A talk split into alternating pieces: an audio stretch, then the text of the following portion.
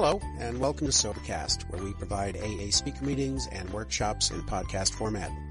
We're an ad-free podcast, and if you enjoy listening, please help us be self-supporting by visiting Sobercast.com, look for the donate link, and drop a dollar or two into our virtual basket. We hope you enjoy the podcast. Have a great day.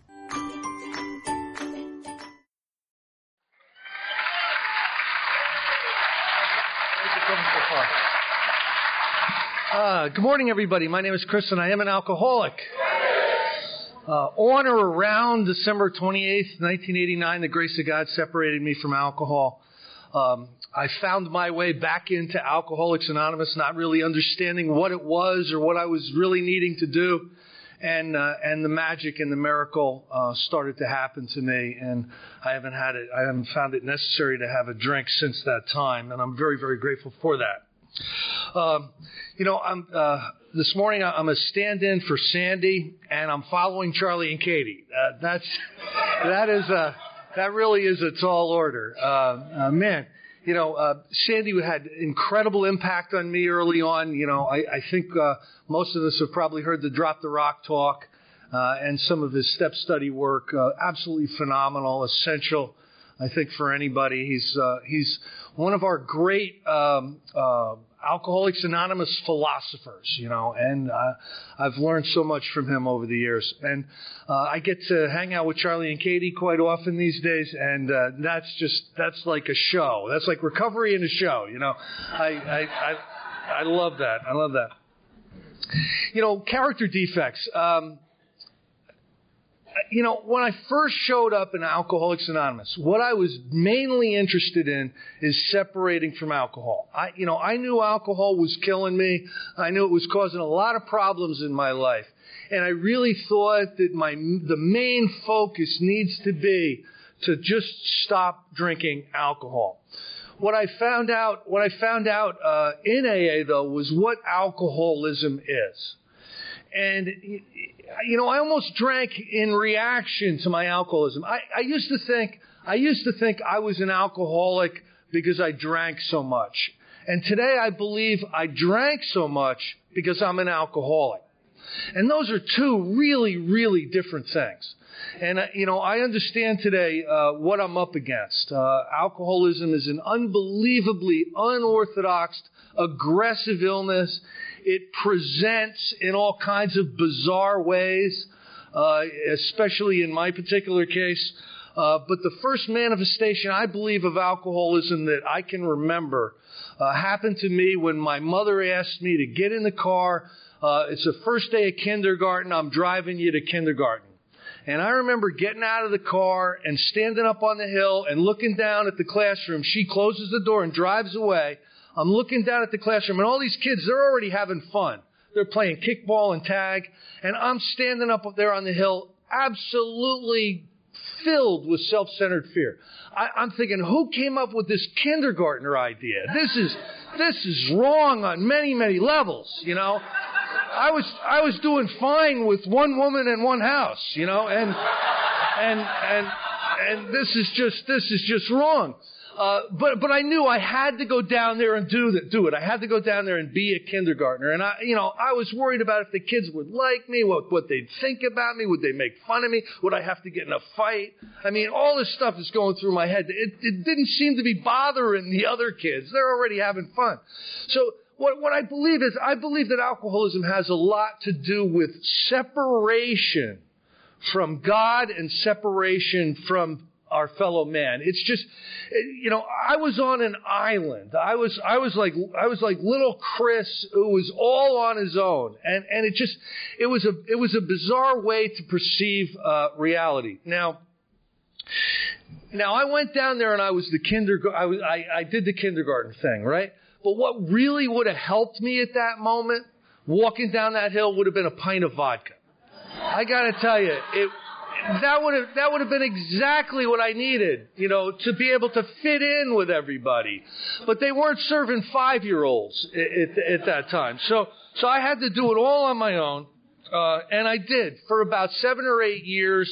Uh, I did the school thing. I never, I never felt right, but I wasn't going to let you know how wrong I felt because I really thought that there was, you know, I, I was different. There's something wrong with me.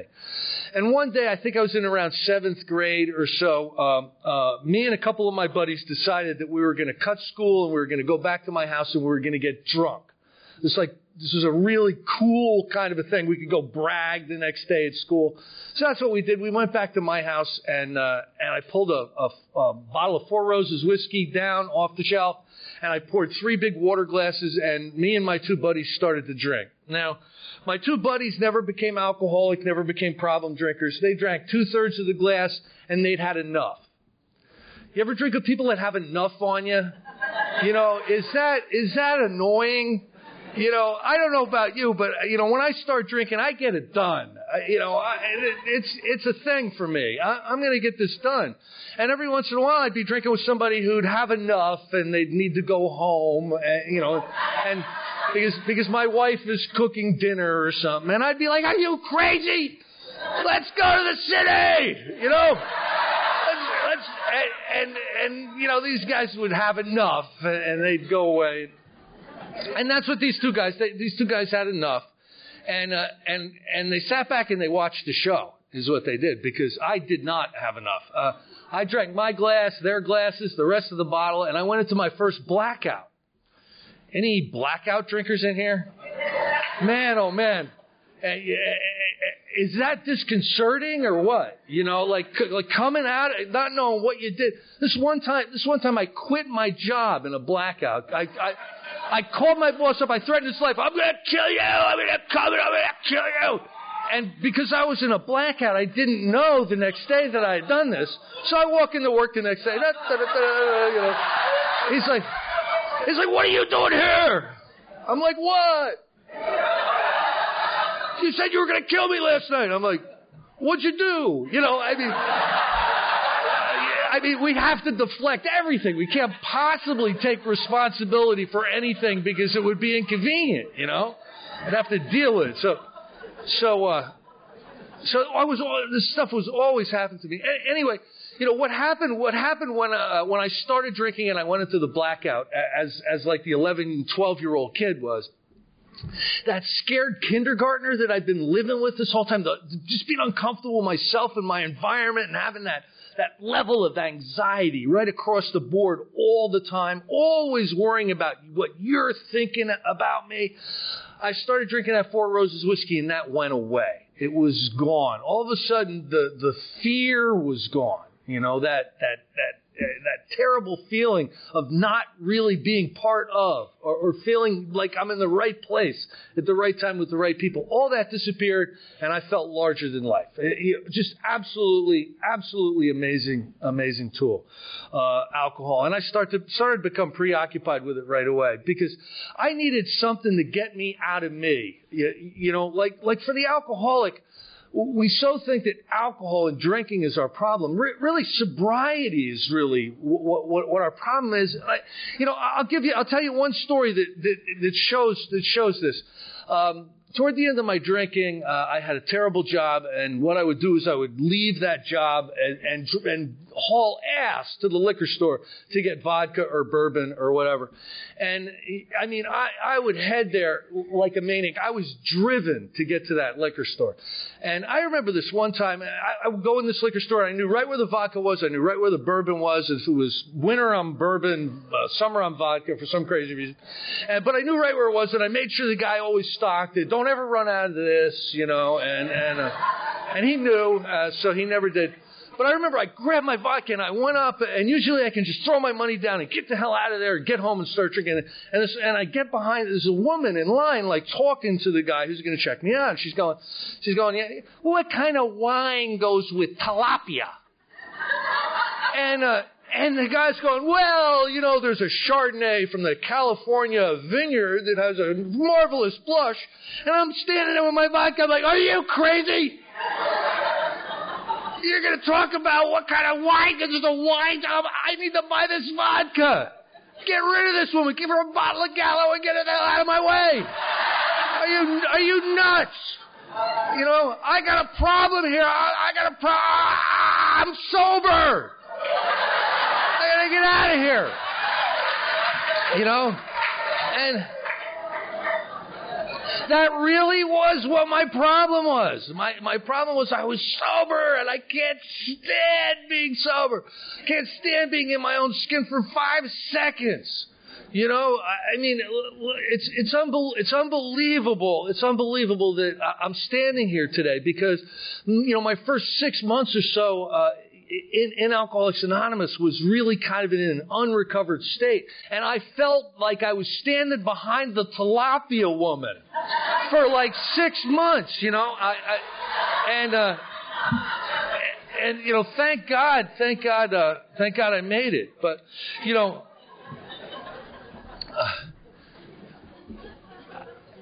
self absorption. You know, Charlie and Katie did a marvelous job about talking about how selfishness and self centeredness really is the root of our troubles. And sometimes it takes a long time for that to really ring true. It, it did for me. I mean, you know, I, I did not think I was my own problem for quite a while. I, you know, uh, that would not have really worked well for me. Uh, you know, you you were the problem. You know, you know what I mean. You you were, you know, it's it's about you. And if and if and if this was different, or if that was different, or if I wasn't with these people, it wouldn't be the way it is. And, and I always had to deflect this stuff. But uh, you know, the longer the longer I'm sober and the more work that I do, uh, the more spiritual work that I do with the steps, the more I realize that really selfishness and self-centeredness really is the root of my trouble. Uh, uh, self-absorption, just always, it's, it's always about me. It, it, you know, I see things through my eyes and you know you all are uh, are, are alkanauts orbiting planet Chris, and you know and and I'm thinking about you know how you're when you're going to come in for a landing. Is it going to work for me? You, you know, it's it's just it's just absolutely it's just absolutely nuts. Uh, sometimes sometimes the the way uh, the way we think, uh, just being so focused on uh, on what's going on uh, with, with, us, and some of the lessons that I learned from my my early sponsors. Um, you know, I I, rem- I, remember this. I remember this one time. Uh, I got a sponsor. His name was Fish Food Phil. Everybody had nicknames back then. Fish Food Phil uh, came up to me one time and he said, "You're you're celebrating 90 days." And I remember all, thinking, "Oh my God, I'm going to have to get up in front of people and I'm going to have to say thank you. I don't know if I can do this. This is going to this is to be really rough." And we're, and we're driving we're driving to the meeting and he can see me in the back just panicking. I'm going into like a panic attack. And he turns around and he goes he goes, "Chris, man, am I glad I'm not you." And he goes. Uh, he goes, I am so glad I don't feel as uncomfortable as you feel right now. I'm like, thanks, Phil. And, and, he, and he goes, and he goes, but listen, but listen, I, I need to tell you something. I got, he, he goes, he goes, I am so glad I don't feel the way I do, uh, the way I did it 90 days. And he had 10 years at the time. He goes, I'm glad that I don't feel like uh, I felt it one year.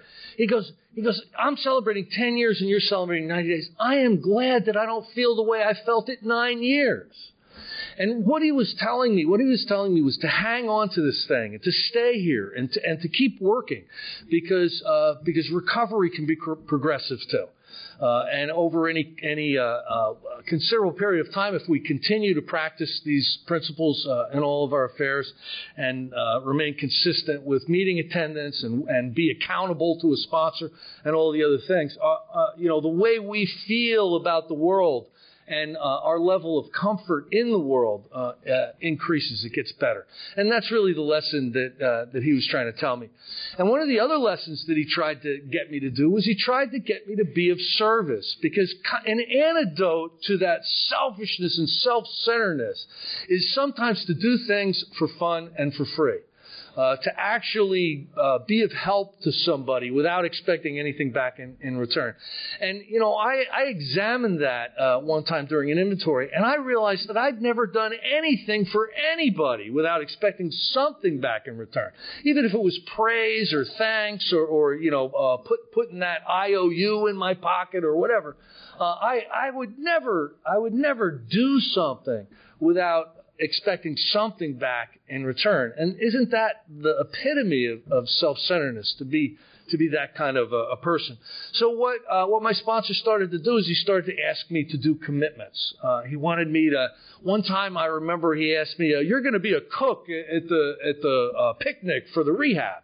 So I remember I'm standing behind a, a grill cooking uh, shellfish with the wind blowing in my face for about three hours. I, I smelled like a burnt crustacean, you know. But and I'm thinking, I'm thinking, Phil, you know, I need to, can I stop? You know, they're playing frisbee and everything. He's like, no, you're, you're cooking.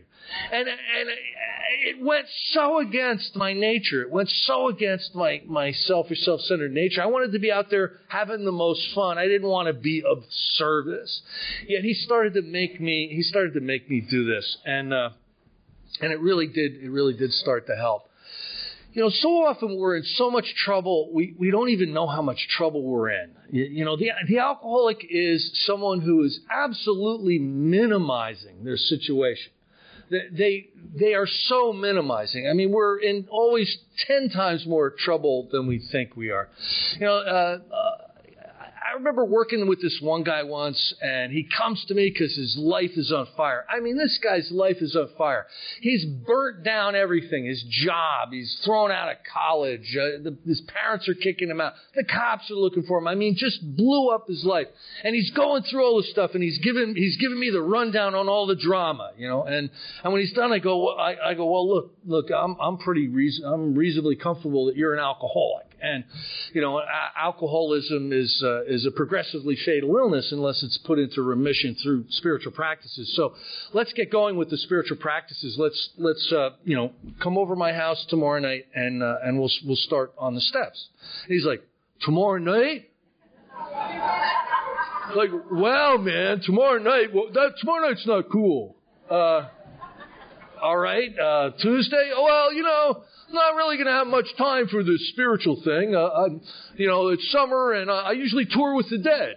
And, and, I, and I'm like, I'm like, dude, man, you're you're you're going to die. You have a fatal illness. You, you know, you're you're gonna you're gonna die, uh, you know, in disgrace. You know, you're gonna. You, no one's going to be left around you when you die. You're going to check out in the most uh, ignoble way possible. You know, uh, we we alcoholics just go out in the most pathetic way. And, and you're, you're worried about touring with the dead, you're going to be the dead. You, you know? And some, sometimes, sometimes the insanity of alcoholism is an inability to adequately self appraise your situation. And some of us just, you know, we, we, we just make it long enough, you know, we stay sober long enough to start to realize that we've got, we've got a, a, a spiritual malady that needs attention. And we start to do the things that don't, don't make a lot of sense. You know, the, the, the practices that they, they ask us to do sometimes don't seem to directly relate to what, what our problem is. I remember I went to my, my sponsor one time early on. I said, I said, Phil, Phil, man, you know, the, the, the guys are to come break my legs. I got caught over there. I got problems with the car. I got, you know, girlfriend broke up. It's uh, really terrible. And he goes, uh, Chris, do you pray? I'm like, what? he goes, do you pray? I'm like, do you need me to start over again slow? What? Does that have? What does that have to do with with anything? And, and, he goes, "Here's what I want you to do," you know. And he and he gave me a prayer discipline, and and I walked I walked away thinking, you know, he doesn't get it. But, but, but I decided to go ahead and do what he asked me to do because he'd had this, this series of, of uh, uninterrupted being right, you know, about things, you know, for, and it was, it was a coincidence, I knew, uh, but, but, but I, you know, I was willing to see how long this streak, you know, uh, was gonna, was gonna go for. And I, you know, I started doing. Now I, I realize it today. I realize it today that if he was going to help me with with the bone breakers, if he was going to talk me through the drama of uh, the relationship, or or take me to motor vehicle to get my license back, or any of that stuff, which I kind of expected, he'd be he'd be helping me with the symptom. He wouldn't he wouldn't be working on the causes and conditions of my failure at life the causes and conditions of my failure at life was this, the, my perspective on my life and how I operated, my operational methodology based on selfishness and self-centeredness. And he was trying to correct the causes and conditions, the real problems in, in my, in my life. You know, I got to a point, uh, I got to a point where, uh, I realized that I needed to start to do the steps. And, uh, uh, you know, Charlie was talking about uh, uh, the tapers and, and how important they are. I, have got to tell you, I got to tell you, a series of tapes saved my life.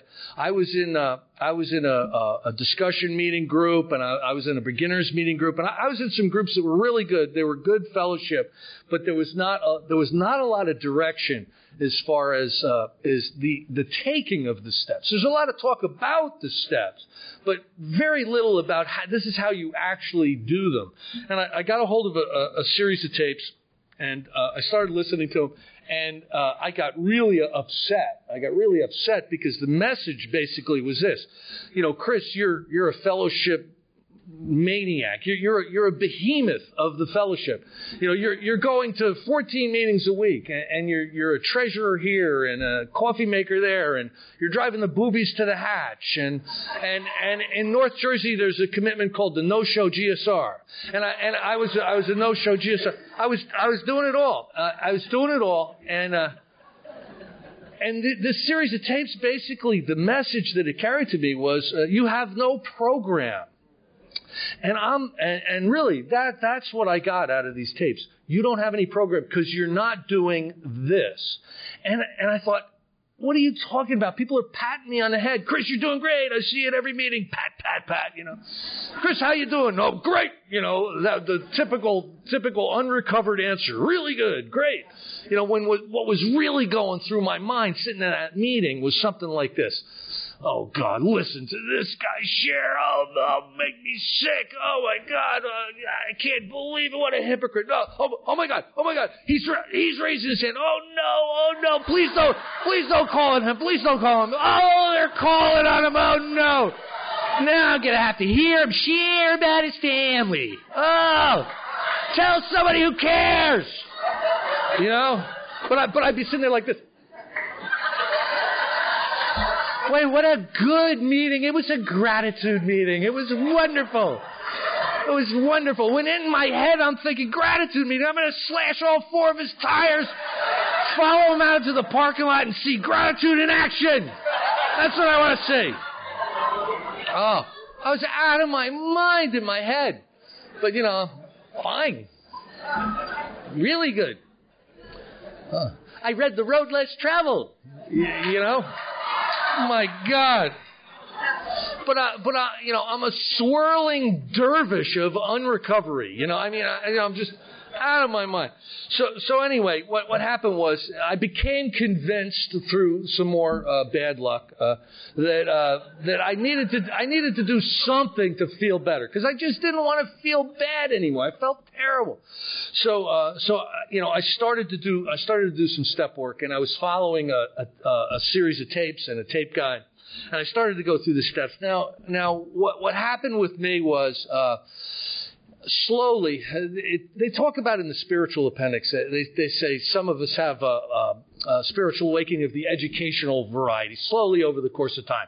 That's what mine was, because I was slowly doing the steps over a course of time.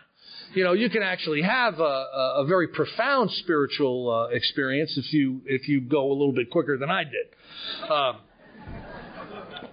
but um, but what happened was, you know, I went through these steps, and, and where where there was an instruction, we put this down on paper in black and white. I would do that, you know, and and I would I would stop and do the instruction before I moved forward, uh, and and I so I started to go through the steps in a very very haphazard way, uh, no one was really guiding me. You know, I was doing it myself, but enough of uh, enough of the magic of uh, the spiritual process happened that uh, my my spirit started to heal. You know, we, we've got, there's so much damage that we come in here with, you know, and we've damaged so many people, but there's so much damage that it can, it can really take a lot of, uh, a lot of attention to detail.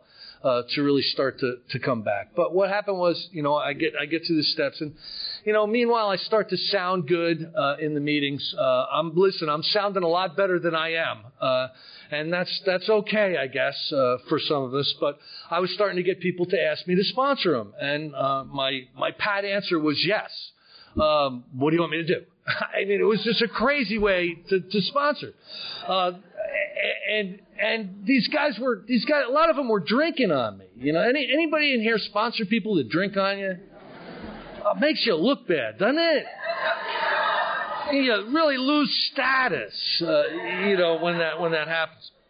So I came up with the idea. Okay, let's let's just bring them over to the house. Let's let's do some step work, and we started to do that uh, I got a bunch of people, um, you know, through through the 12 steps, and a bunch of people that didn't go through the 12 steps. And, and really, the, the, the wonderful news about all this is, is that the people who actually did the fourth and the fifth step, who actually did uh, the eighth and the ninth step actually went back out and made amends and actually put together a, a, prayer meditation discipline and actually started to take other people through the steps. Every one of them is still around. And you know, this is back in the this is back in the early 90s when when this began. They're still all around. And the people that did not make it through the steps, they're all gone. I'm not saying they're drinking, but uh, but I, I will say I don't know where they are. We're not we're not still in touch. So you know, so that's a that's a lesson I need to continue to pay attention to. That there's a power, there's a power in these steps. Listen, lack of lack of understanding is not our dilemma. Lack of knowledge is not our dilemma. Lack of power is our dilemma. So, you know, where are we gonna where are we gonna get that power? How is that power gonna manifest? That power manifests through our participation in the maintenance of our spiritual condition. And if we continue to do the things that are laid out to us in, uh, in, in the literature, what will happen basically is uh, uh, we'll be in the sunlight of the Spirit. And when we're in the sunlight of the Spirit, uh, the obsession to drink alcohol is removed, and we, we can become happily and usefully whole. Uh, it's, it's, it's an absolutely amazing thing. Now, um, I learned a whole lot about my defects of character in the fourth step anger, fear, and my conduct. That's like everything. When, you know, when I first was exposed to that, that inventory, I'm thinking, man, he's leaving a lot out. You know, this doesn't really specifically cover me. Uh, you, you know, what, what, I, what I've learned is that is the whole Megillah. You know, my, my anger, my fear, my, my conduct. And uh, you know, I started to look at that, and I think that uh, I think that it's necessary for each of us to come to terms with those inventories because if you're working on the wrong problem, you're not going to get the right solution. And the problem that I was working on for the first six months was not drinking a day at a time. You ever meet people like that that do that year after year in AA? I'm just not drinking. If you'd have told me when I first came in I'd have to do all these steps and all these commitments, I'd have been right at the door. And when I hear somebody share like that, I go, you're overestimating our concern about whether you're going to leave or not. You know, uh, I'm not really sure we need you, Clem. You know what I mean? We're, we'd probably do real well without you. Uh, but I don't, I don't judge. Uh, I, I, I, don't. I don't. But, uh, but anyway, you know, so I'm looking at my anger. I'm looking at my anger. I, I am angry at everybody and everything. And then I read the, the big book where it talks about the actor who wants to run the whole show. And, and that doesn't really ring true to me the first 10 times I read it. Today, I, I know I am the actor who wants to run the whole show. Pretend this is a stage up here and they're doing a, they're doing a Shakespeare, okay? And I'm just a bit actor, you know, I come on for one scene, but I'm watching all the, all the production and I'm like, well, no, that's not how you should do it. You know, uh, director, move aside, move aside. Here's what you should say this and you should say that and you should, and here's when you should come on and, and you know, I should have a bigger part and, you know, I, isn't that exactly what I did with my life? Oh my God. If I was in a job, my boss was an idiot. My family didn't understand me. The cops were, were, were after me for, uh, for a particular vendetta. You know, I mean, I mean, I had, I had all this stuff going on, and I'm telling you, I, I get signed, I signed myself into a 28 day treatment program in early 1989. I got the hospital plastic on my wrist. Uh, my skin is falling off. I'm, uh, you know, I had to be Librium detoxed. I'm just, I'm, I'm out of my mind. I'm shattered out of my mind. And the first thing I do is I realize they're not really running this place right. You, you know? As a matter of fact, I'm going to organize. I'm going to organize. I'm going to get everybody organized. And, and I did. I, you know, I found more boobies in the hatch and I'm like, follow me, you know. I'm like, aren't you the guy that's living at home with your mother? You know, uh, you're, in a, you're in a, a mental hospital. You know, oh, follow me. You know, so I mean, am I the actor who wants to run the whole show? Holy God! And angry when people don't do what I want them to do or act the way I want them to act. Oh man, oh man. You know, here's what here's what would happen in the last like five years of my drinking. I would pass out the night before. You know, I'd just pass out, and I would come to in the morning, and I'd lift my head off the pillow, and the first thing I would think of is those bastards. You know, I had people that I was going to have to get even with. You know, I mean. You, you, you want to corrode any kind of quality of life. You know, all you need to do is be that cranky, crazed, angry guy you know, and you will have zero quality in, in your life. But I thought all this was justified, you know, and if somebody was going to tell me, Chris, you shouldn't really be angry. Well, what do you, what do you mean? Uh, they did this, you know, and uh, it was it was a terrible way to live and I can see that inventorying that anger, inventorying my belief systems as far as how other people uh, relate to me, other people, institutions, and pr- principles, how they relate to me, was incredibly important. You know, for me to identify the character defects that are going on. Uh, fear. Fear was unbelievably uh, dangerous to me. Now, but but if you would have come up to me when I first walked into AA and said, "Chris, you're full of fear," I'd have thought you were crazy because I raced motorcycles. I picked up, picked fights with the biggest guy in the bar. You know, I was crazy. So if I'm crazy, how can I be filled with fear? I'm, I'm, I'm not afraid of anything. Well, I was afraid of everything. I couldn't, you know, I couldn't leave the house without, without a drink toward the end. Uh, you know, um, uh, yeah, I, I remember this one time I I, uh, I made a huge mistake. I was going to the Motor Vehicle Bureau to get my driver's license back for a third DUI. And I don't do good with the fluorescent lights. I don't like standing in line. I don't do paperwork. And you know, authority figures, you know, standing around, you know, making me that that's not my scene, man. You know, but I just I don't play those games. Uh, but I had to do it to get my driver's license back. So so I figure, okay, I'll just I'll have a couple of pops, you know, a couple of couple of shots of vodka. So so I show up at the motor vehicle bureau after drinking like a, a pint of vodka. Um, it's ten o'clock in the morning, and and you know, I finally I got all the pieces of paper. I got this piece, I got this, and I got this, and I got this, and, and I'm sitting in front of this woman, and I go, and here's this. So you you need to give me my form so I can go get my license. And she leans forward and she starts sniffing me. She's going like this, right?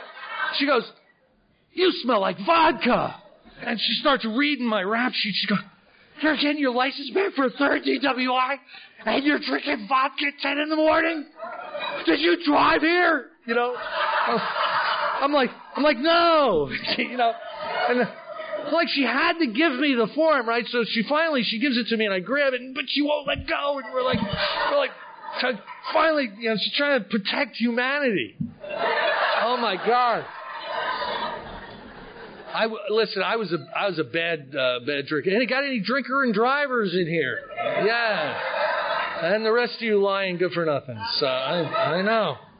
Uh, Oh man, I had I had some times. Uh, you know, uh, uh, my wife Andrea is is over here. She was actually at one of the, one of the accidents that I was at, and uh, you know what happened this night was uh, I allowed myself to to be uh, overserved, and that'll that'll happen. Uh, we were chugging pitchers of beer. Okay, yeah, listen, you know if you if you're a pitcher of beer chugger, that's an important warning sign for alcoholism. Okay, you know that's not social drinking when you, when beer all over me, you know.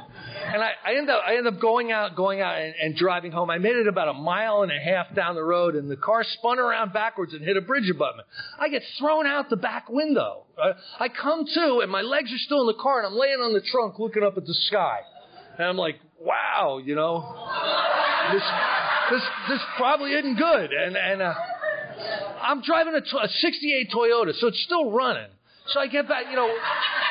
Now, now listen, it's got three flat tires, not a window left in it. It's bent like a boomerang. The drive shaft is slapping the frame, and I get in it and I start driving. So I'm going whack it a book a bam, whack it a book about a mile and a half an hour.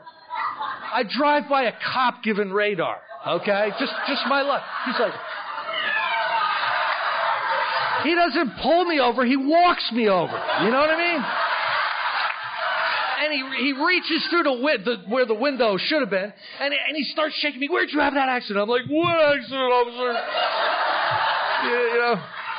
He goes, what are you doing? Where are you going? I'm going, I'm going home. What are you hassling me? You know. And he, he goes, where's home? I, I go, Biscuit Ridge. He goes, that's 28 miles. You don't have any tires. I'm like, cops always hassling me, you know? Oh my God. I'll tell a, tell a story about my last one. This is my last DUI, right? One more time, uh, overserved at the bar, uh, and uh, and supposedly, you know how cops are. Supposedly, I crossed the double yellow, and and I get pulled over. I get pulled over by this guy, and he just knocks on the window. You know, roll down. It's a license, registration, insurance card. You know, so so I, you know, it's my mother's car because I crashed mine, and and. Uh, and I'm digging, I'm digging through the glove compartment. There's a bunch of stuff I don't know where. There's maps and plastic bags with crap in it. And you know, about five minutes, you know, finally I give up and I just grab the whole thing and, and hand it to the cop, right? And, and, and listen, you know how they are. Get out of the car. Get out. So, so, so I get, so I get out of the car. Now, remember hazy recollections? You know, hazy recollections like, I remember a little bit of last night, you know. Well, I remember, I remember being taken to the police station and, and being given uh, some some tests, and I remember that I nailed the ABCs. Okay, I nailed them. I, I remember it clear as day. I nailed those ABCs. It has nothing to do with me learning them when I'm three, you know, but I nailed it. And uh, so I hired a lawyer. You know, I woke up with the with the summons in my pocket. I hired a lawyer, and the lawyer is uh, the lawyer and I have to go up there, and we we've got to watch the the VHS tape because they taped me. Has anyone in here ever been videoed while you're, you know, oh, Charlie, oh my God. It's traumatic. It's traumatic. You're going to need therapy, and because uh, it's just, it's really disturbing. But what happened was, you know, I'm thinking everything's going to be cool, and I'm with this, I'm with this uh, three-piece suit lawyer, very serious, the leather, you know, notebook and everything. And uh, I, I should have known there was a problem when the cop handed the, the tape to my lawyer because he did it like this, right? So, so I'm like, uh oh. sure enough, he puts it in, he puts puts it in, and he pushes play. And I'm like, oh my God! I'm horrified. I am crap hammered. I am, I am so, I am tongue chewing, pathetic drunk. It's just, uh, it's just awful. And, you know, yeah, and I did nail the ABCs. I nailed them like this. I need a cigarette. Oh my God. Oh my God. There's video of me where they're saying, uh, Mr. Schroeder, please take your hands off the police officer while walking the line. I'm like walking the line, hanging onto the cop. Oh, it's just, oh, it's just bad. Now, now the whole time, the whole time the attorney is like really serious because I'm paying him like fifteen hundred dollars, taking notes and everything. Now I'm, I'm like, I'm like, I'm gonna kill myself when I go home. I'm gonna, I'm, you know, it's just too much. It's too much. And, and at the end, I didn't remember this, but at the end, uh, the cop goes, "Oh, Mr. Schroeder, uh, you know, we're going to turn the, the tape off now, but we just, do you have anything to add before we turn the tape off?" And I'm like, "Uh oh." Sure enough, I look right over at the camera and I go, like this way, like, oh no! Now, up to this point, up to this point, my attorney is really serious. You know, my attorney goes, he goes, oh my God, oh, that's the stupidest thing I ever saw anybody do in my life. Oh, if you had any chance at all, you just blew it. Oh, oh I'm like, oh, oh. I lost my license so long, I thought there was going to be Jetson mobiles. You know, you know, when uh, when I got my license back. Oh man, the humiliation. Oh Jesus. You know, so so fear, fear, you know, fear. My fear was so bad that I needed to be drunk to be at a bar. I needed to be drunk to talk to women. Does anybody in here remember remember square dancing from school? Oh my God! Who came up with that one? Now, now, if you're a normal kid, it's like no big thing, right? I, I mean, you know, if you're an alcoholic, it's like going to the front lines of a battle. I, I remember it was like a big room like this, and they lined all the girls up on one side and all the guys up on the other, and they blew a whistle. And you had to like run across the room and ask a girl to dance really fast. Oh, you know, oh my God, she's gonna say no, you know, you know. Oh, it's terrible, terrible.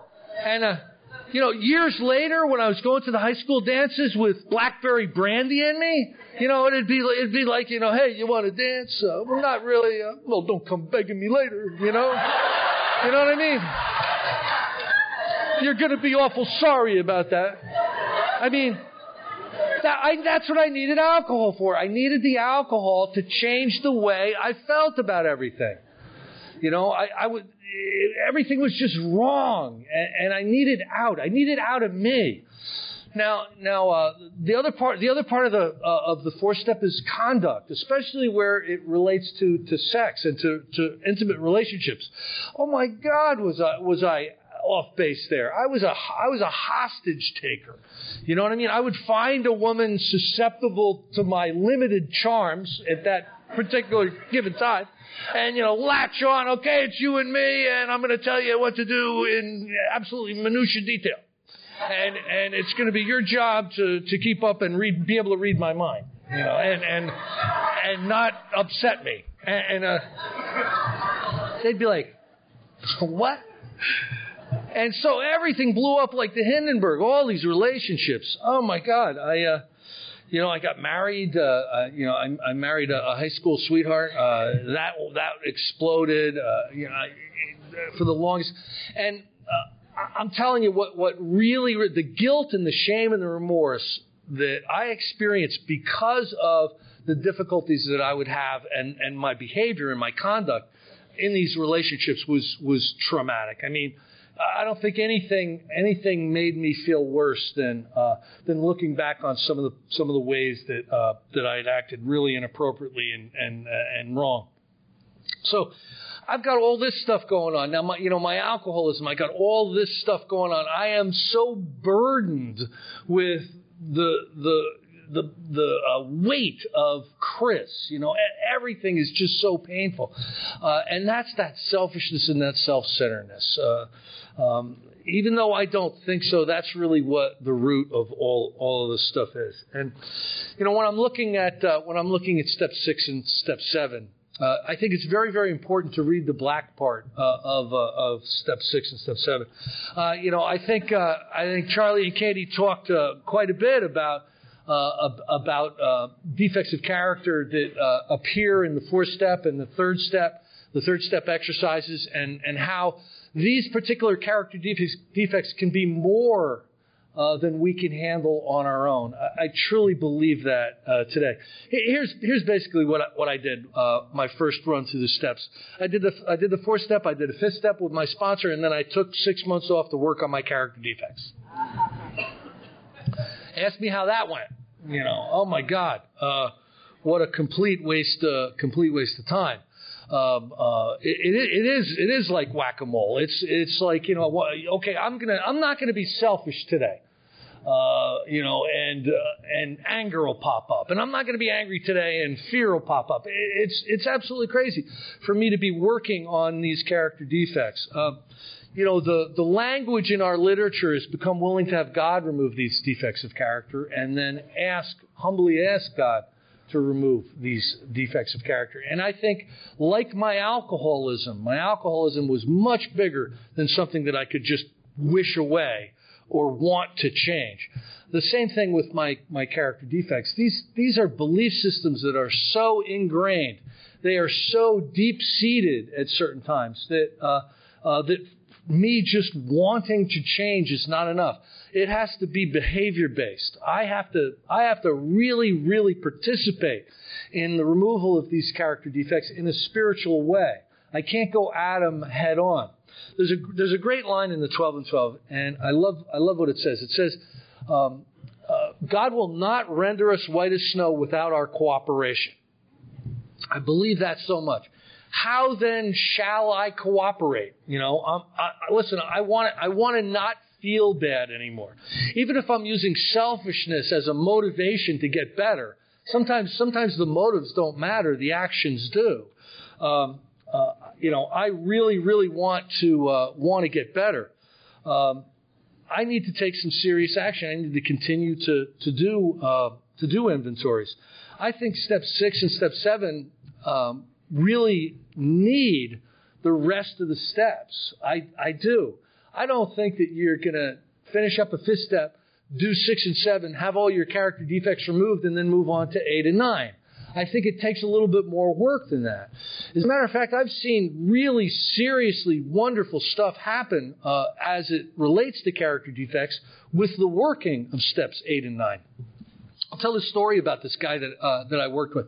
Uh, this guy's a Jersey guy, you know, one of those guys that know people, you know, and uh, you know what I'm saying? And and he he he'd been down the scale. Oh my God, he was on like 200 Percocets a day or something, you know, and four quarts of whiskey. I mean, this guy was just this guy was a monster uh, alcoholic and addict. And and uh, he, you know, the first year he was like rendered mute. He would just like look like this. I mean, he was, he was such bad shape. But he actually had a decent business and he was making some good money. And I remember going to a meeting with him one one day, and we're walking out. And as we're walking out with our coffee from a 7-Eleven, he grabs a pack of cigarettes on the way out. I'm like, you know, I'm, I'm like, what? You know, I, I go, hey. You, you, you just you just stole a pack of cigarettes. You didn't you didn't pay for those. He's like, no. I'm like, you took a pack of cigarettes. He goes, they were up front. I'm like, they were up front. What does that mean? He goes, they got budgets for that. They expect you to steal that stuff that's right up front. I'm like, uh, I'm like, I don't think so. You know, time time for a sponsor summit uh, meeting. You know what I mean? And and this guy, this guy was willing to go to any lengths. So really, what happened was uh, we sat down, and he came he came to terms with how much he's stolen over the years at these different convenience stores, and he came up with an idea of how much money and how many places, and he put envelopes together, and he and he went out and he started making direct amends to these 7-Elevens. And he, you know, he would he would give the envelope and he'd mumble some some crazy amends, and you know, he'd move on to the next one. And uh, I, I got to tell you, let me ask you this question: Do you think he still takes cigarettes? Uh, you know, when he's in 7-Elevens? Uh, th- there's there's an amazing uh, there, there's an amazing synergy within these steps. There, the more that I have experience with them, the more perfect I, I, I see them, and uh, and and they're um, you know it's each one is the logical uh, follow up uh, from the one the one before, and and I believe that we need uh, we need all of this stuff for uh, for our, our, our, character defect removal. You know, in many many cases, you know, we're we're not even aware uh, of some character defects until we've been here a long time. You know, one of the things that I heard early on, uh, you know, most of the the one line lip flap stuff I don't give a lot of credence to, but uh, but one of them, uh, one of them that uh, I still I still see is very valid today is the peeling of an onion. You know, each time each time we dig into this spiritual work, it's like peeling back one more layer, and we start to we start to get a little bit closer to you know our, our core. A lot of the a lot of the really uh, visible character defects uh, what's happening is they're they're they're getting under control with the spiritual work and with the power of God. They're coming under control. But there's stuff a little bit below the horizon. There's there's stuff that sometimes we only we only recognize. You know, um, and continuing to take inventory of that stuff is very, very important. I can think of five or six times this morning where, where my behavior was selfish, and, and uh, you know, I was the way I was moving around had to do with me and what I needed, and it really didn't have to do with uh, with what other people uh, what other people needed. You know, one of the great things I love about uh, Charlie and Katie is is their their authenticity about you know what's uh, what's really real and what's really going on in their life. I think I think we could use more of that uh, that gut level level honesty animosity sometimes in Alcoholics Anonymous. You know, but uh, but today, uh, I you know, I still I still am confronted very very visibly with these particular character defects. They're they're at a different level. They're not hollering and vomiting like they were, you know, in day one, but uh, they're they're different. But but they're still they're still there. And I think uh, I think there needs to be continued continued work, uh, continued participation in the maintenance of our spiritual condition, continuing uh, uh to to to view these things, to inventory these things, uh, to make amends for them, to make amends for the character defects when they have caused harm is extremely important for the removal of these character defects. And uh, and over the course of time, uh, you know, uh, I can I can become more and uh, more and more willing to to do them. You know. Um, what's really amazing, what's really amazing is that we, with, with these unbelievably grievous character defects and dysfunctional way of living, you know, when you look at, you look at just how bad some of us were, how, how in hell did we get along, you know, out there? Why, why, why was there not a net thrown over us in, in some, in some cases? You know, I like, I would I would put up with behavior, you know, from a family member the way I was behaving. I would put up with that for about a minute and a half, you know, and uh, and some some of the people uh, some of the people just put up with an unlimited amount of garbage uh, in, in my life, and uh, you know, I'm I'm really really uh, really really grateful for that. Um, I didn't understand that uh, character defects were at play when I was out there using. I wasn't I wasn't inventorying anything when I was out there drinking and uh, and and uh, and using substances uh, in a very alcoholic way.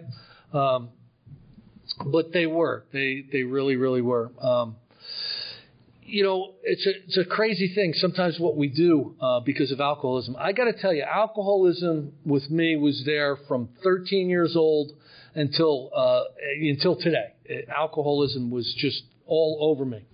And uh, I did a lot of crazy things uh, around alcoholism. One of the things that I did was I used a lot of drugs to either enhance or prolong my alcohol experience.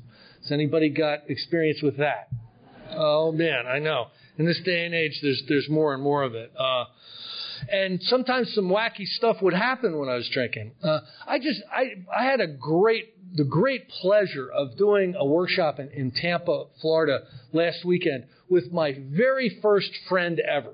This guy, guy's name is, is, is John S. Okay, he's sober since '92. It was crazy. I was making an amends phone call one time trying to track him down, and we got on the phone. He goes, "Are you doing a night step?" You know, I'm like, yeah. He goes, are you in AA? I'm like, yeah. He goes, so am I. It was beautiful. So we've, we've stayed in touch for a long, long period of time. But he was my first friend, and, and here's how he describes it. He goes, his first day in nursery school was incredibly traumatic for him. He walked in, he felt just like I did. Like, like this is enemy territory. And, and he looked around and everybody's having fun. Everybody's playing except for this kid over in the corner with a Tonka truck who's just like playing with the Tonka truck. And he goes, that's my man and that was me. I'm over there by myself playing with Tucker. I don't remember this, but he does. So we've been friends since then. Now I remember this. I remember this one time where uh, we're at a concert in New York City, and we would we listen whenever we went out to a party or to a concert, we got drunk first. Most people would go there to go. I'm going to the bar to drink. Why are you drinking now? We're going to the bar later. I would get drunk to be able to go to the bar. And this one time we go to this concert and we're both really, really drunk. And he gets the idea that we're gonna, we're gonna, uh, we're gonna go into the bathroom because that's where the drugs are being sold. So he goes, come on, come on, come on. So we go in there and these guys, these, these dudes are selling LSD, right? So we're like, okay, well, well buy and eat, you know, eat the LSD. And we go back. We listen like to one song and then we think, we must have got ripped off. We're not high, right? So we go back into the bathroom, buy more LSD, eat it, go back. What, another song goes by, we're still not high. We go back and we buy more. By the encore, we're like this. You, you know, you know what I mean? And we somehow make it out, make it out to the van. A bunch of us uh, drove into the concert with the van, and uh, and we're we're, we're going out of New York City. Is anybody? Most people in here have been to the Lincoln Tunnel, right? The Lincoln Tunnel is like ten lanes, eight lanes, six lanes, four lanes, two lanes tunnel, right? And we're heading down, we're heading down to the tunnel, and somebody, you know, we're all, we're all out of our minds. Somebody up at the front of the van goes, hey man, we'll never fit. Right? And so we move forward, you know, some of us move forward looking and he's right. It's a mouse hole. You know? And so 45 minutes takes us to back out. You know, we're like back out, you know, coming through, you know. we're not going to fit, you know. Oh. John. I had like a million experiences with this guy. You know, uh, God just protects. Protect. We took the bridge. Is is is what we, we did. Took, that was a little bit safer, but uh, oh my God. This one time, the same guy, I'm going to tell a couple of John stories because they're fresh in my mind. This one time, it was 1972, and, uh, and, and John got some drugs to sell for his brother the night before, and he brings them in. And, you know, the, the alcoholic is like, Give me one of those. What was that, by the way? I mean, you know, that, that's just how, how we are. You know, we, we just want out of us, you know, am I going up or am I going down? Let me, let me know. Uh, so he brings in this big sack of purple pills, and, we're all like, "What are those, man?" And he's like, "These are Quaaludes." I'm like, Quaaludes? What are Quaaludes? He goes, Oh, they're good. You know, uh, h- how much are they? A dollar. Okay, I'll buy some. Uh, how many did you do? He goes, uh, two or three. So first period before school, like 50 of us do two or three Quaaludes. Any, anybody not know what a Quaalude is? A Quaalude is like instantly drinking a, a six pack of Tall Boy uh, malt liquors. I mean, oh, you're noodled like like this. You know, that's one of them, right? You eat three, and you know by third period, I'm I'm walking down the hall like this, hanging on, hanging on. I mean, the ambulance is back and forth all day, all day long. Oh my God. So, so finally, finally I see an exit sign. I gotta get out of here. And, and, and I break out of the exit and I, I tear for the woods, right? And when I get out to the woods, there's other people out there like holding trees. You know, this is, this is really a bad day. And, uh, uh, the next day at school, there's all these people like laughing at me. I'm like, what are you, what, what are you laughing at? They go, they go, they go, Chris, you know, when you, when you broke for the woods the other day? I go, yeah. He goes, it took you five minutes to go to 100 yards. I'm like, I thought I was hauling ass. Oh, man. Uh, so this, this insanity, this, this desperate need to change the way I feel, to change, to change the way I feel, to just get out of me. It's a desperate, desperate need to just be different, to, to not have to deal with my head. That's the, that's the that's the alcoholism. That that's you know so uh, so sobriety. The, the the brilliance of our uh, our founders were they realized that you don't fight alcoholism with sobriety. They had all tried it. They had all stayed sober for periods of time, every one of them, and they found that they just couldn't do it. The genius was through the through the connections with the Oxford group, they realized that you fight alcoholism with spirituality. You fight it with spiritual living. And through, uh, through enough adherence to spiritual principles and enough practice with the spiritual life, what will happen is the obsession to drink will be, uh, will be removed and, and we'll be able to start to, to put our, our lives uh, back together again. you know, uh, character defects, humbly ask God to remove these character defects. The original reading in the original manuscript was uh, humbly on our knees, ask God to remove these defects of character, holding nothing back. You know, they, they said, Bill, you, you know, you're getting them people on their knees, and you know, you, you better lighten that up a little bit.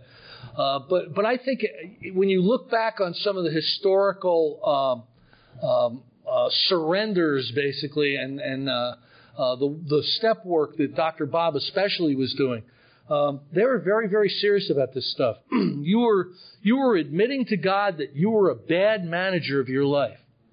You cannot manage your own life. You're a bad manager. You need to turn the management of your life over to the care of God. Um, we need to ask God in a very, very humble, very, very defeated way. We need to ask God to have these defects of character removed, uh, to be able to move forward. I truly, truly believe that, you know, and it's uh, it's it's been my experience that some uh, some good things uh, some good things have happened.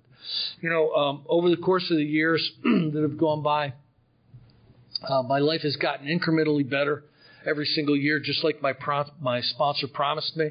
I am so glad at year 23 I'm not where I was at year 22 as crazy as that sounds, I know exactly what he was talking about.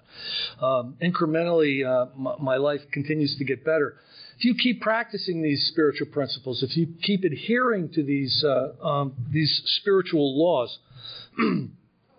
that'll happen for you too.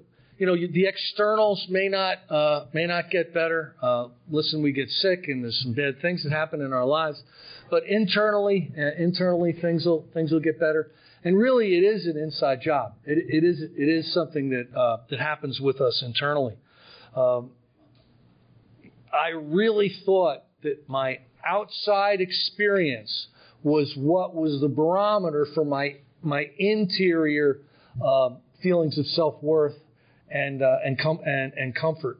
And I know today that that's that's not true. Things things change on the outside. It's uh, what I experience out there uh, doesn't necessarily have to reflect back uh, back inside. Uh, the spiritual life is not a theory. Uh, we have we have to live it. Um, and each day that I put work into it, uh, I get a ton of work back. Each day that I fall short, and listen, you know, I think being alcoholic means there are going to be times you're going to fall short, and you're you're not you're not going to uphold you know your new spiritual values or whatever.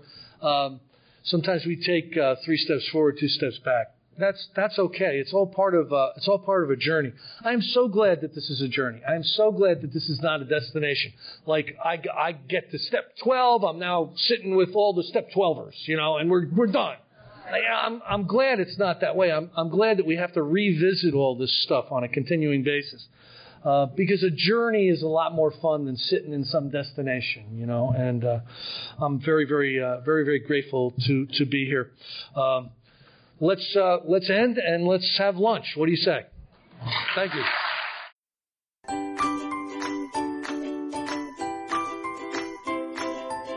Thanks for listening. I hope you enjoyed the podcast. Sobercast is ad free, and we'd like your help in order to keep it that way.